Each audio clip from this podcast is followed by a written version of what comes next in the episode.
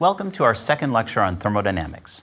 In this lecture, we'll ease our way into some of the important history of thermodynamics and discuss some underlying concepts which will help set the context for the course.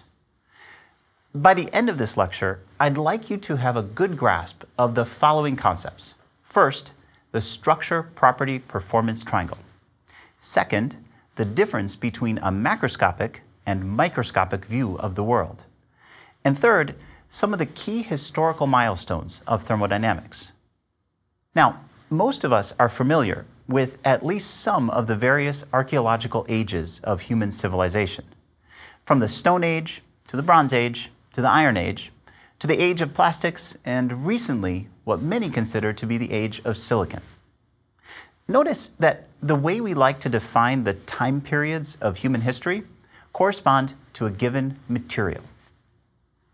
In fact, humanity's ability to thrive throughout history has often relied upon its material of choice, and importantly, the properties that this material possesses, or I should say, that humans figured out how to control. In most of human history, it took centuries to master a particular material. For example, the iron that appeared just at the end of the Bronze Age was quite inferior in its salient mechanical properties to bronze. In fact, over a whole lot of time and trial and error, people realized that iron could be made to be many things. It could be weak, strong, ductile, or brittle. It all depends on where you are in something called the phase diagram of the material. This phase diagram is a kind of map. And much like any map, once we learn how to read it, it unlocks important knowledge. In thermodynamics, a phase diagram provides the key knowledge to predict what material you've made and what properties it will have once you've made it. Let's take a look at how our ability to create these kinds of materials maps, these phase diagrams, came about. You see, for centuries, even millennia, engineers recognized that properties of materials were determined by their nature. What I mean by nature here is the composition of the material and what it looks like. What's in it? How do those things that are in it come together? And what structure do they ultimately form? Now, these engineers saw that the nature of a material could be intentionally modified or controlled by processing it in an appropriate way. If they heated water, for example, they could repeatedly make it boil. If they banged on a piece of metal, they saw that its mechanical properties changed and could, in some cases, get even stronger the more they deformed it. Different materials melted at different temperatures, and mixtures of materials would have different, sometimes surprising melting points. But for all of these wonderful observations about the way materials can be engineered by processing them in different ways, the rules that were derived over thousands of years were entirely empirical. In a way, a materials engineer resembled more a master chef than a modern technologist. Recipes were passed on from engineer to engineer, from generation to generation, to be memorized rather than understood. It took a long time after the Iron Age for this to change. Although, still, more than 400 years ago, way back in the 1600s, a great advance was made by the German scientist Otto von Guericke. He built and designed the world's first vacuum pump in 1650 and created the world's first large scale vacuum in a device he called the Magdeburg Hemispheres, named after the town for which Otto von Guericke was the mayor. Now, why would someone want to build a vacuum pump? Well, for literally thousands of years, since the time when Aristotle famously claimed that nature abhors a vacuum, people had been trying to create a vacuum to see if that statement was really true. Guericke's goal was to disprove Aristotle's long held supposition. The Magdeburg hemispheres that Otto von Guericke designed were meant to demonstrate the power of the vacuum pump that he had invented, and more to the point, the power of the vacuum itself. one of the two hemispheres had a tube connected to it with a valve, so that when air was sucked out from inside of the hemispheres, the valve could be closed. The hose from the pump detached, and the two hemispheres were held together by the air pressure of the surrounding atmosphere. In one demonstration, back in the mid 1600s, Guericke used 30 horses, 15 of them attached to each hemisphere, and trying as hard as they could to run in opposite directions. No matter how hard the horses pulled, they could not pull the pieces apart after the vacuum was set up. This was quite a demonstration of the power of the vacuum. Now, that phrase itself was one of the misunderstandings that Guericke helped to clarify. That is, it's not the vacuum itself that has any power, but rather the difference in pressure across the boundary which creates the power of the vacuum. What we are really witnessing in the hemispheres experiment is the power of one atmosphere of pressure, which is pushing on the two hemispheres to keep them together. This pushing force is due to the pressure difference between inside and outside of the sphere. Let's take a look, a first hand look at how powerful indeed the creation of a vacuum can be. We're not going to be bringing horses into this studio here, but I've got a smaller horse free demonstration of the power of the vacuum that I'd like to show you now. Okay, so as I promised, there are not going to be any horses in this demo for me to show you the power of the vacuum. Instead, what I'm going to do is a pretty cool trick that almost seems impossible. And all I need is an empty bottle and some water. Now, here I have three bottles. Two of them are filled with water, one of them is empty. Now, I could do this trick just with my bare hand, but to make it a little bit more comfortable, I'm going to use a rubber mallet. So first, let's start with the empty bottle. If I strike this from the top with the mallet, you can see that nothing happens at all, right? Nothing's happening. But now I'm going to take the same kind of bottle, exactly the same, but now it's halfway filled with water. I'm going to do the same thing. I'm going to strike the top with the mallet. I'm going to do it over here over a bucket. Okay? So in this case, I've got the same bottle, but it's half filled with water.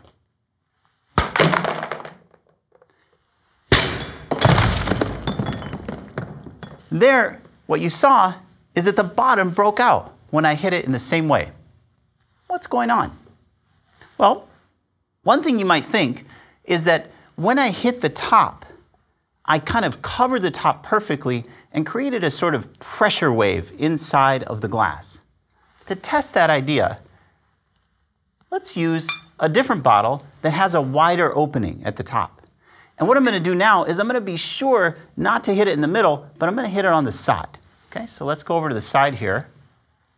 And now I'm going to hit the side of the top. So there's no way that a pressure wave could form inside of this experiment.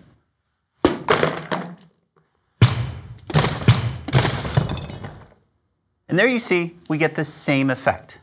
So what is going on? Even though in this case it was open to the air when I hit it, the bottom still broke out.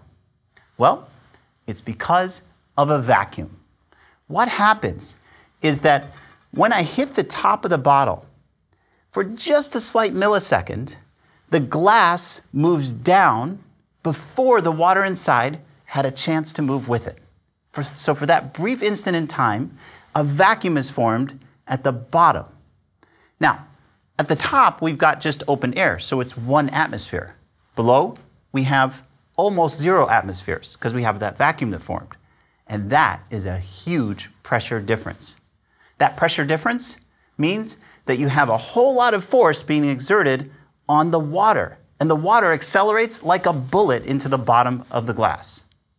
So that is really showing the power of the vacuum. And I hope that you know from the lecture that it's not the vacuum that has the power, it's the pressure difference. So what we really saw here is the power of the pressure of one atmosphere. Now, finally, if you do this at home, please do be careful since it involves broken glass.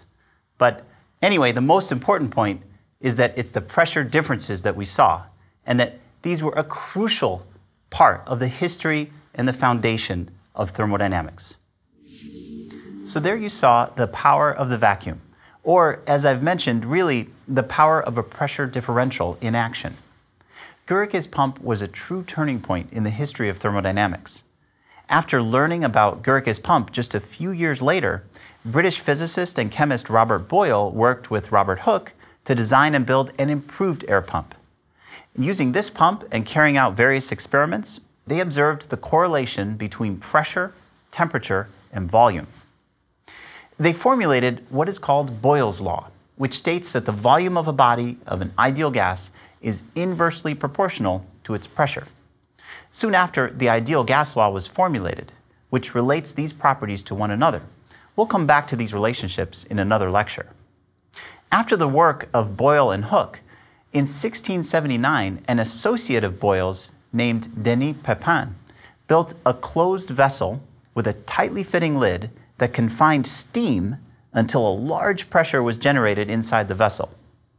Later designs implemented a steam release valve to keep the machine from exploding.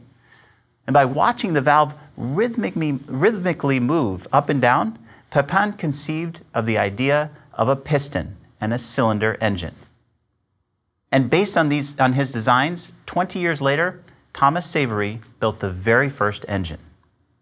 This in turn attracted many of the leading scientists of the time to think about this work, one of them being Sadi Carnot, whom many consider the father of thermodynamics.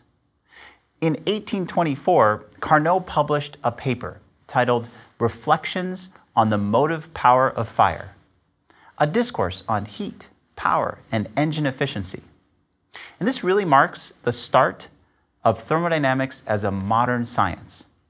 And 50 years later, along came Josiah Willard Gibbs, who in 1876 published a paper called On the Equilibrium of Heterogeneous Substances.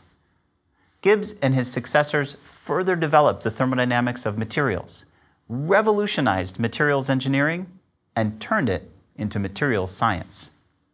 Recipes were replaced by full understanding and theory, actually, laws which were found to govern the behavior of materials. A crucial development was, was in the Gibbs derivation of what we call today the fundamental equation that governs the properties of a material, as well as in his demonstration that this fundamental equation could be written in many different forms to define useful thermodynamic potentials. And these potentials lie at the heart of what we will learn in this course, as they define nothing less than the way energy, structure, and even information can be turned from one form into another. Gibbs' formulation for the conditions of equilibrium, that is, when energy flows find a stability, that was an absolutely critical turning point that enabled scientists to determine when changes can occur in a material and when they cannot. Many years later, another scientist you may have heard of, Albert Einstein, weighed in on thermodynamics and famously said, Thermodynamics is the only physical theory of universal content which, within the framework of the applicability of its basic concepts, I am convinced will never be overthrown. A pretty powerful statement, especially considering it comes from one of the greatest scientific minds of all time. So, what is it that thermodynamics does for us today? What impact does it have on our lives? Scientists and engineers across all disciplines are continually working to control the structure of materials and synthesize them with properties that provide optimum performance in every type of application. They want to identify the relationship between the structure, properties, and performance of the material they're working with. Thermodynamics addresses the question that lies at the heart of these relationships, namely, how a material changes in response to its environment. The response of materials to the environment determines how we can synthesize and fabricate materials, build devices from materials, and how those devices will operate in a given application. Armed with knowledge of thermodynamics, we can explain many phenomena in the natural world. With the thermodynamics we'll be learning in this course, we will answer specific questions, such as the following How do I predict a material's behavior? What sets the boundaries for the behavior of a material? What processes make a material unstable? How is heat related to mechanical, chemical, electrical, magnetic, and other types of work? How do I predict whether and how a material will change in time? What are the limitations of a material? And what is the maximum response of a material to a given force? So, the answer to the question, how does thermodynamics impact our lives, is simply in any and every instance in which we have needed to control the properties of a material or process. That covers quite a bit. So, to sum this up graphically, we can visualize a tetrahedron with four corners that will label property, performance, structure, and processing. Because in the shape of a tetrahedron, each of these labels has a relationship to each other, it helps us see how they're interconnected. If we change the processing conditions, say by increasing the temperature, then the structure of the material may change. And if the structure of the material changes, then its properties change. It could be the electric properties, or optical properties, or simply how stable the materials are and under what conditions they stay stable or not. A change in the properties of a given material will in turn change the performance of a device that is made from this material. Uh, for example, if I make silicon using lower temperature processing conditions, then its structure will contain a higher proportion of impurities, which in turn degrade the ability of the material to transport electricity. This leads to a lower efficiency solar cell. But in every type of application, at least every single one in which a material is present, the optimization and understanding of this tetrahedron is critical. Now, in the example I just gave, I referred to temperature as a way to change the processing conditions of the material. But beyond temperature, there are many, many different ways in which a material can be made to undergo a change. The variety of ways in which a material can be changed or affected are what we call thermodynamic forces. These can be mechanical forces, chemical, electrical, magnetic, or many other kinds of forces that have the ability to act on a material. All of these forces are what push or pull on the material in different ways. Thermodynamics addresses the question of how a material changes in response to some condition or some force that is acting upon it. It tells us how to navigate through that structure, property, processing, performance tetrahedron. And as I already mentioned, controlling the response of material to its environment has formed the basis for many, many technologies. Here are a few examples of specific thermodynamic driving forces and the technologies they've been used to create. With the driving force of temperature, we've been able to make internal combustion engines. With the driving force of the electrostatic potential, we make batteries. With the driving force of mechanical stress, we make essentially any and all materials that are made for load bearing applications. With the driving force of concentration gradients, we make dialysis machines. With the driving force of chemical reactions, we make what are called piezoelectric materials. With the driving force of surfaces, surface forces, we create composite materials. And with magnetic fields as the driving force, we've made disk drives. And the list goes on and on and on. Quite broadly speaking, thermodynamics is a framework for describing what processes can occur spontaneously in nature. It provides a formalism to understand how materials respond to all types of forces in their environment, including some forces you may have not thought about or even recognized as a force. There are two different points of view of thermodynamics that have been developed over the past several hundred years. First, there is classical thermodynamics, which is the focus of this course. And it provides the theoretical framework to understand and predict how materials will tend to change in response to forces of many types on a macroscopic level. That's the important word here macroscopic. This means that we are only interested in the average behavior of a material at large length and time scales. The second point of view takes the opposite approach, namely the calculation of thermodynamic properties starting from molecular models of materials. This second viewpoint takes a microscopic view of the subject, meaning that all thermodynamic phenomena are reduced to the motion of atoms and molecules. The challenge in taking this approach is that it involves such a large number of particles that a detailed description of their behavior is simply not possible. But that problem can be solved by applying statistical mechanics to the problem, which makes it possible to simplify the microscopic view and derive relations for the average properties of materials. That's why this microscopic approach is often called statistical thermodynamics. In classical thermodynamics, the fundamental laws are assumed as postulates based on experimental evidence.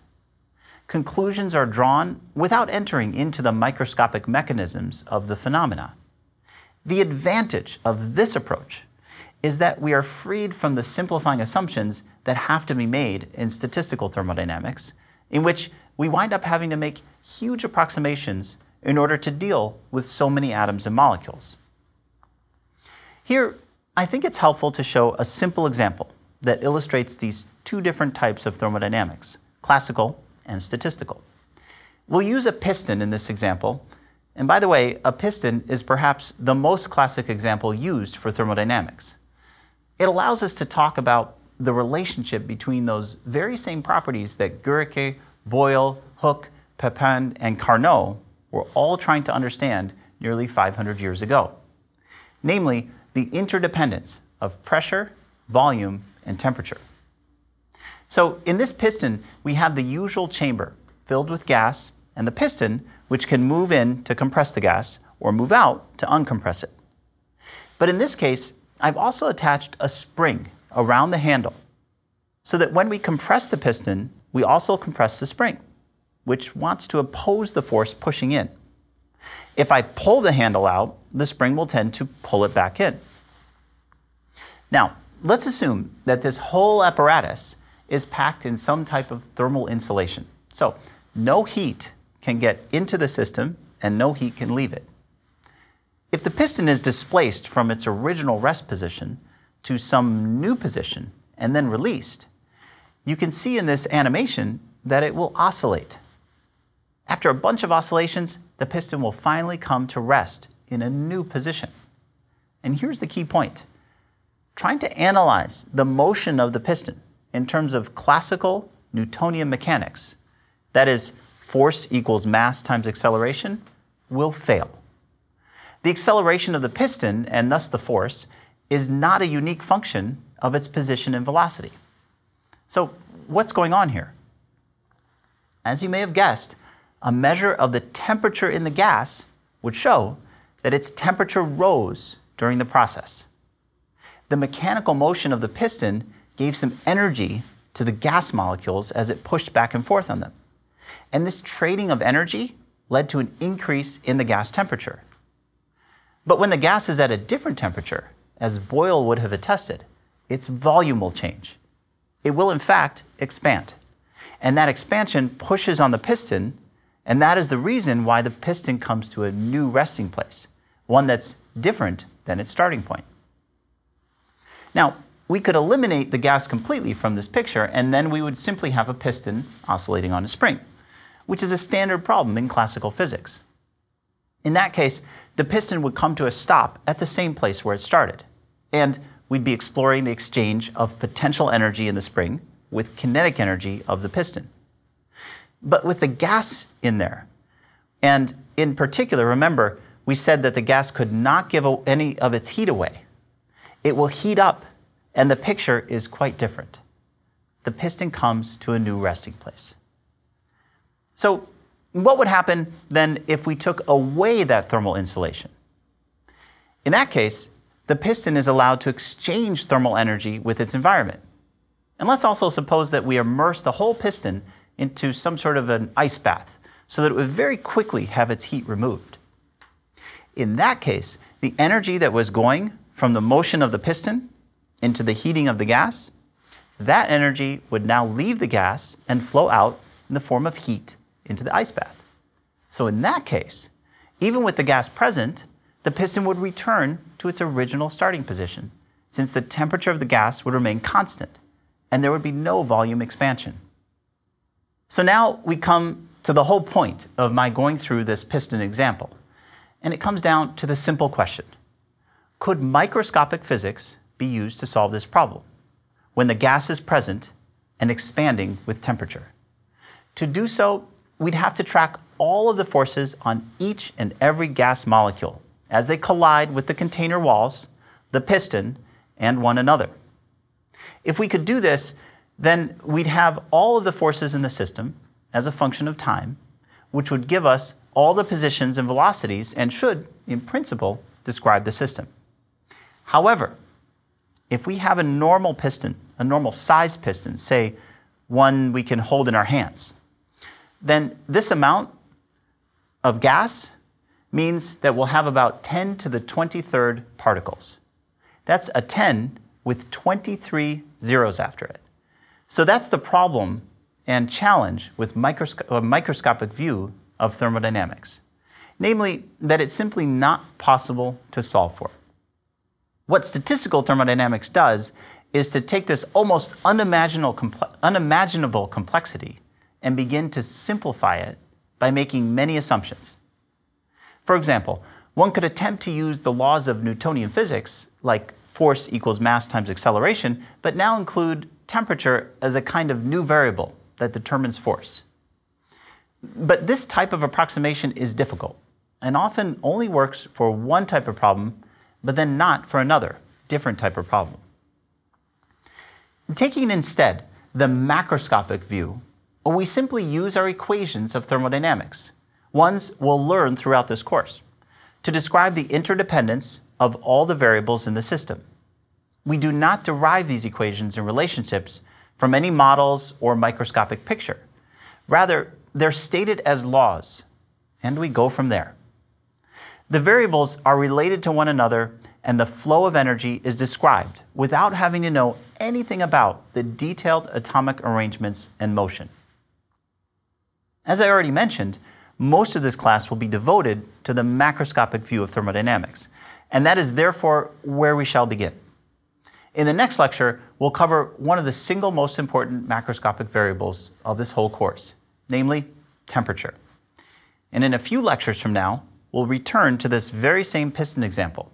But by that point, we'll be armed with the first law of thermodynamics, which directly relates heat to mechanical motion. Let me end this lecture with one last quote from another famous founding father of thermodynamics, Arnold Sommerfeld.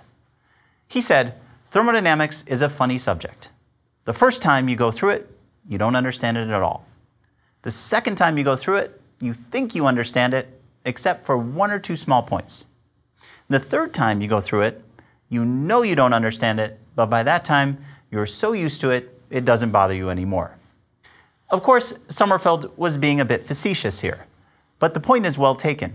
Thermodynamics is not always an intuitive subject we're going to take up the challenge of feeling our oneness with thermodynamics, of making the concepts come alive, and of understanding how they relate to essentially everything we do.